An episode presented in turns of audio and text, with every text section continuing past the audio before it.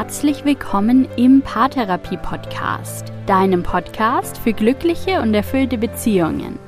Mein Name ist Linda Mitterweger, ich bin Psychologin und Online-Paartherapeutin und heute möchte ich dir von einer Situation aus meiner Partnerschaft erzählen, bei der ich ganz viel über mich selbst und über die Notwendigkeit der Nachsicht in der Partnerschaft gelernt habe. Wir sprechen über das psychologische Phänomen der kognitiven Dissonanz und mal wieder über Grenzen in der Partnerschaft. Denn letzteres verliert doch nicht an Relevanz.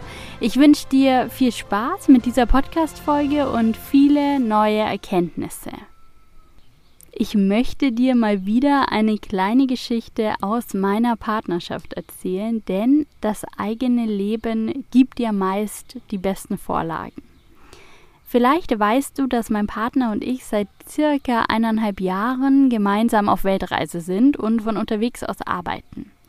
Und was auf so einer Reise ziemlich häufig anfällt und auch ziemlich umfangreich ausfällt, ist die Reiseplanung. Wir müssen ständig irgendwelche Routen planen, ganz egal ob mit dem Auto oder per Bus oder Zug.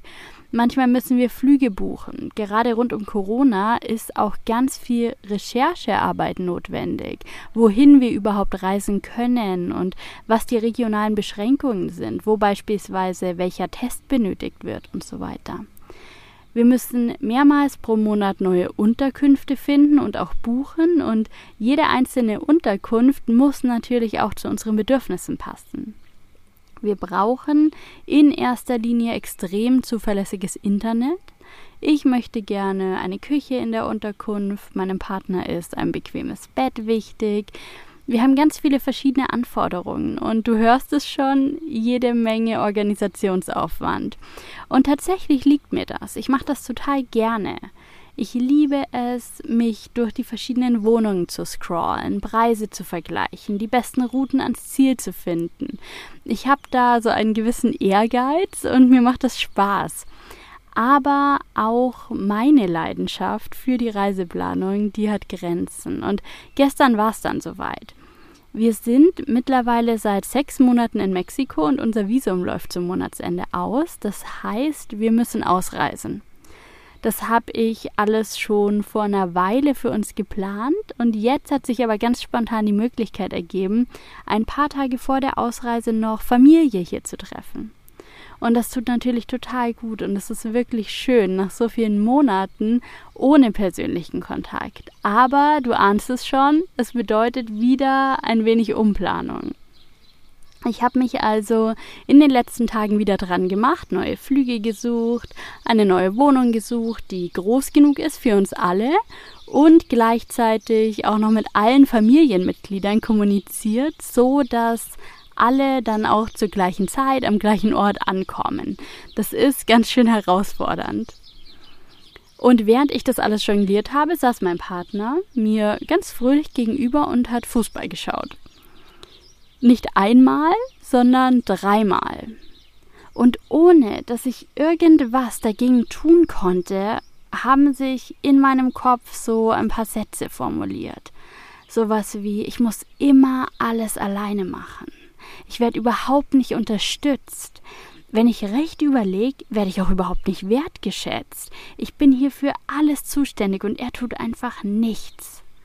Und diese Sätze, die waren plötzlich da und die waren unglaublich stark.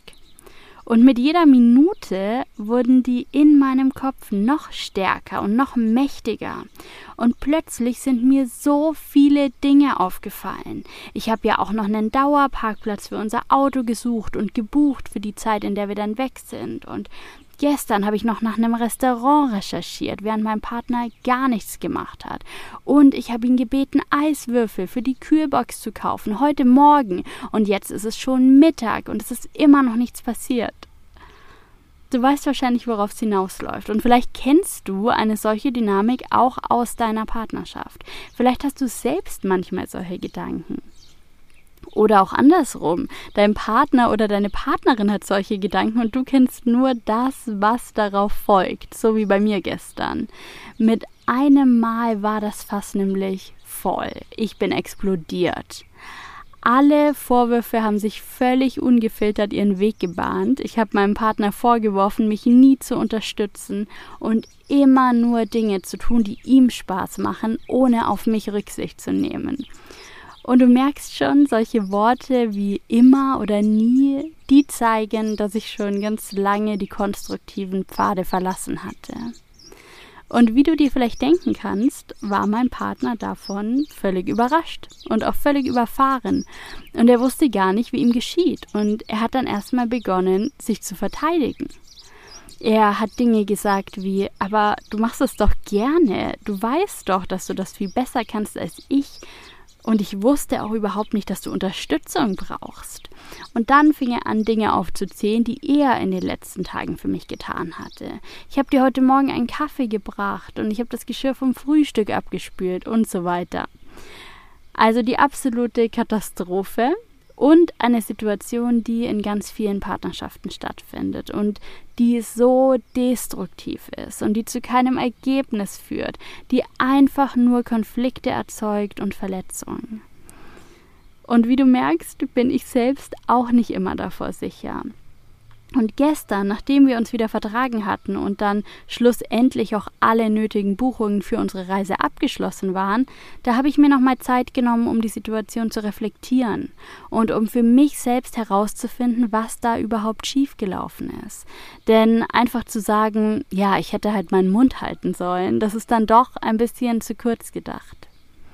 Ich habe drei Faktoren herausgearbeitet, die diese Situation beeinflusst haben und schlussendlich dazu geführt haben, dass es in so einem gewissen Maß wirklich eskaliert ist. Und ich möchte diese drei Faktoren heute mit dir teilen.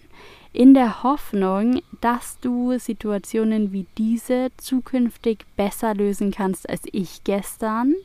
Und in der Hoffnung für mich selbst, dass ich dazu lerne und eine bessere Partnerin werde. Diese drei Faktoren, die ich jetzt mit dir teilen werde, die verhelfen dir zu mehr Nachsichtigkeit mit deinem Partner, aber eben auch mit dir selbst und mit deinen Bedürfnissen. Die ersten beiden Faktoren, die habe ich schon öfter hier im Podcast thematisiert. Ich werde sie deshalb nur ganz kurz anschneiden. Der Fokus, der liegt heute wirklich auf dem dritten Faktor, also bleib gespannt. Faktor Nummer eins: die eigenen Grenzen erkennen.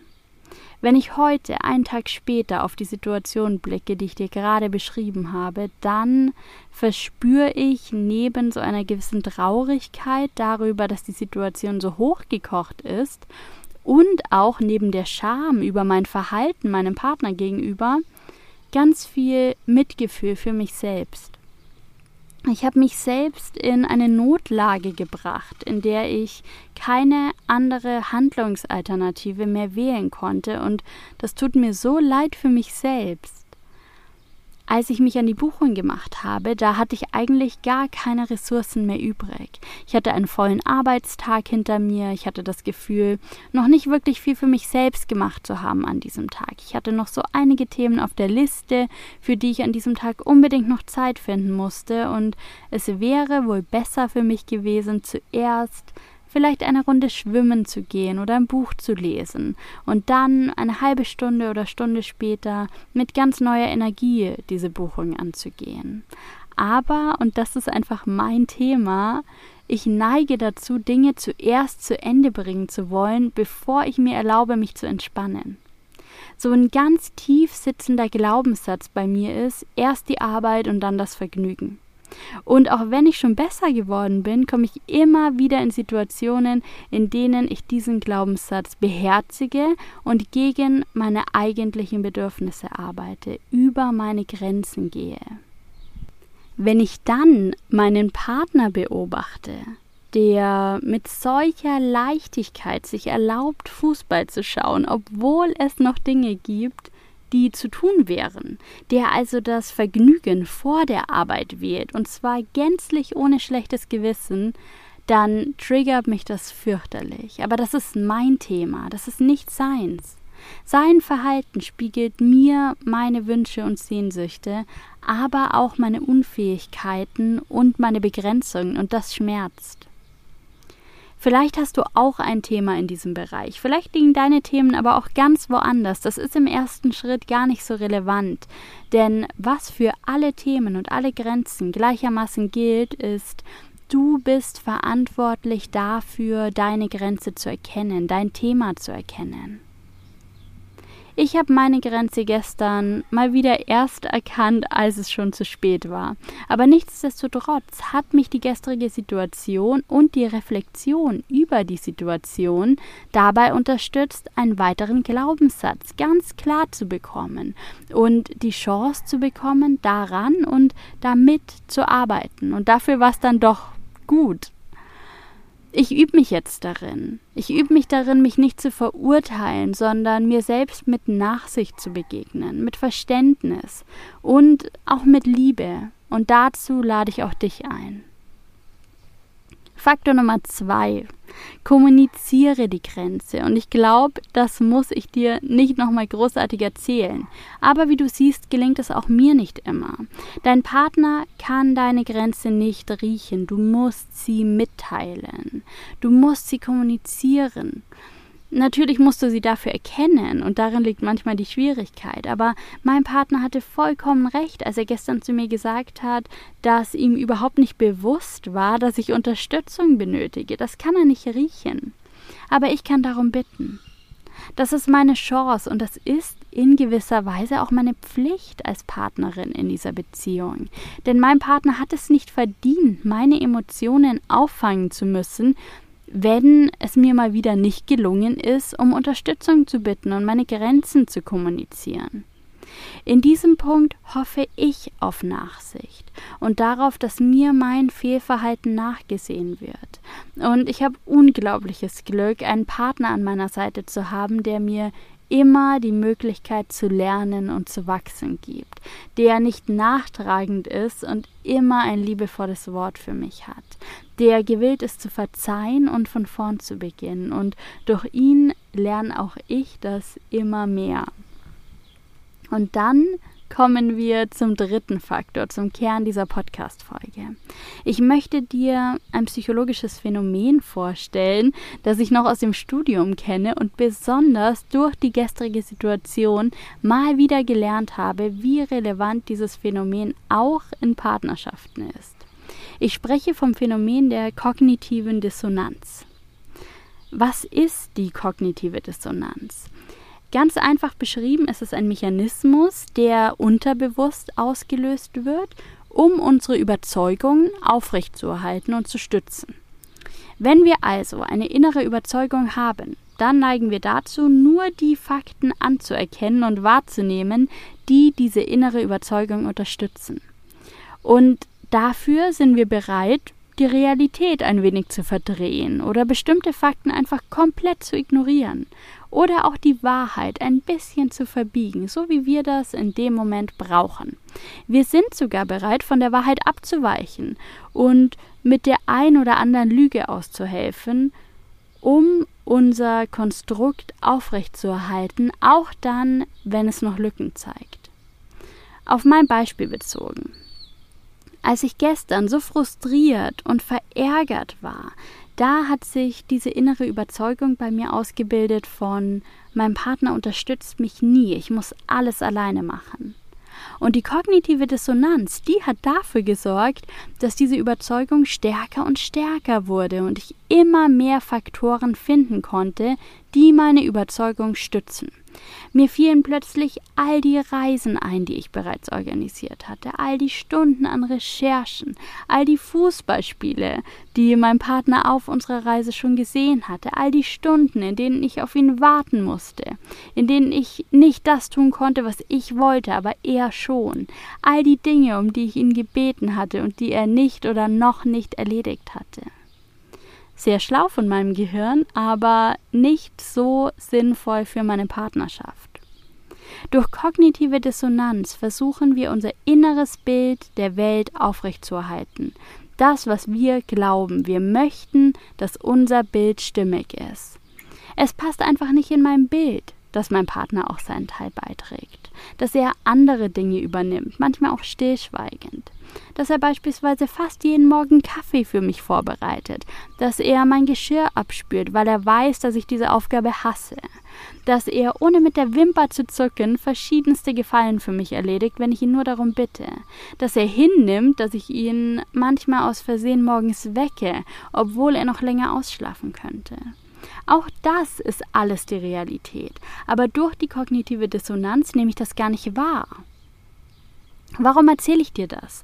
Ich möchte dich sensibel dafür machen, dass kognitive Dissonanz möglicherweise auch in deiner Beziehung eine Rolle spielt. Vielleicht gibt es Ungerechtigkeit und Ungleichheit in deiner Partnerschaft. Aber vielleicht ist es auch die kognitive Dissonanz, die deiner Wahrnehmung einen Streich spielt. Ich möchte dich einfach einladen, da mal genau hinzusehen. Beispiele, bei denen kognitive Dissonanz zum Beispiel eine Rolle spielen kann, ist, wenn du das Gefühl hast, nicht geliebt zu sein, wenn du denkst, dass dein Partner dir nie zuhört, wenn du dich ganz wenig unterstützt fühlst, so wie ich im Beispiel. Oder wenn du das Gefühl hast, in einem Bereich deiner Partnerschaft viel, viel mehr zu leisten. Wenn du denkst, dass dein Partner viel öfter seinen Willen durchsetzt als du. Vielleicht ist das so. Dann lohnt es sich auf jeden Fall da nochmal hinzusehen. Aber vielleicht ist es auch deine innere Überzeugung, die unbewusst verstärkt und gestützt wird. Und dann braucht es vielleicht ein wenig mehr Nachsicht, ein wenig Offenheit und Neutralität. Es kann beispielsweise Sinn machen, eine Liste zu erstellen. Schreib dir alles auf, was deine These stützt, suche aber auch aktiv nach Gegenbeispielen, um dir die Situation klarer bewusst zu machen. Die kognitive Dissonanz leitet uns, und zwar nicht immer in die richtige und konstruktive Richtung. Sie sorgt dafür, dass wir immer nach Bestätigung von dem suchen, was wir sowieso glauben. Und wenn du glaubst, dass dein Partner nicht der Richtige für dich ist und dass du ohne ihn besser dran wärst, dann wird die kognitive Dissonanz die Argumente dafür liefern. Das heißt aber noch lange nicht, dass die Entscheidung, die du daraus dann ziehst, auch wirklich die richtige ist. Ich hoffe, diese Podcast-Folge hat dich sensibel gemacht für das Phänomen der kognitiven Dissonanz. Zu erkennen, dass dieses Phänomen in deiner Wahrnehmung und damit auch in deiner Partnerschaft eine Rolle spielen kann, ist der allererste Schritt. Und ich wünsche dir, dass du immer die Klarheit behältst und dort Nachsicht walten lässt, wo es angemessen ist, bei all deinen Entscheidungen.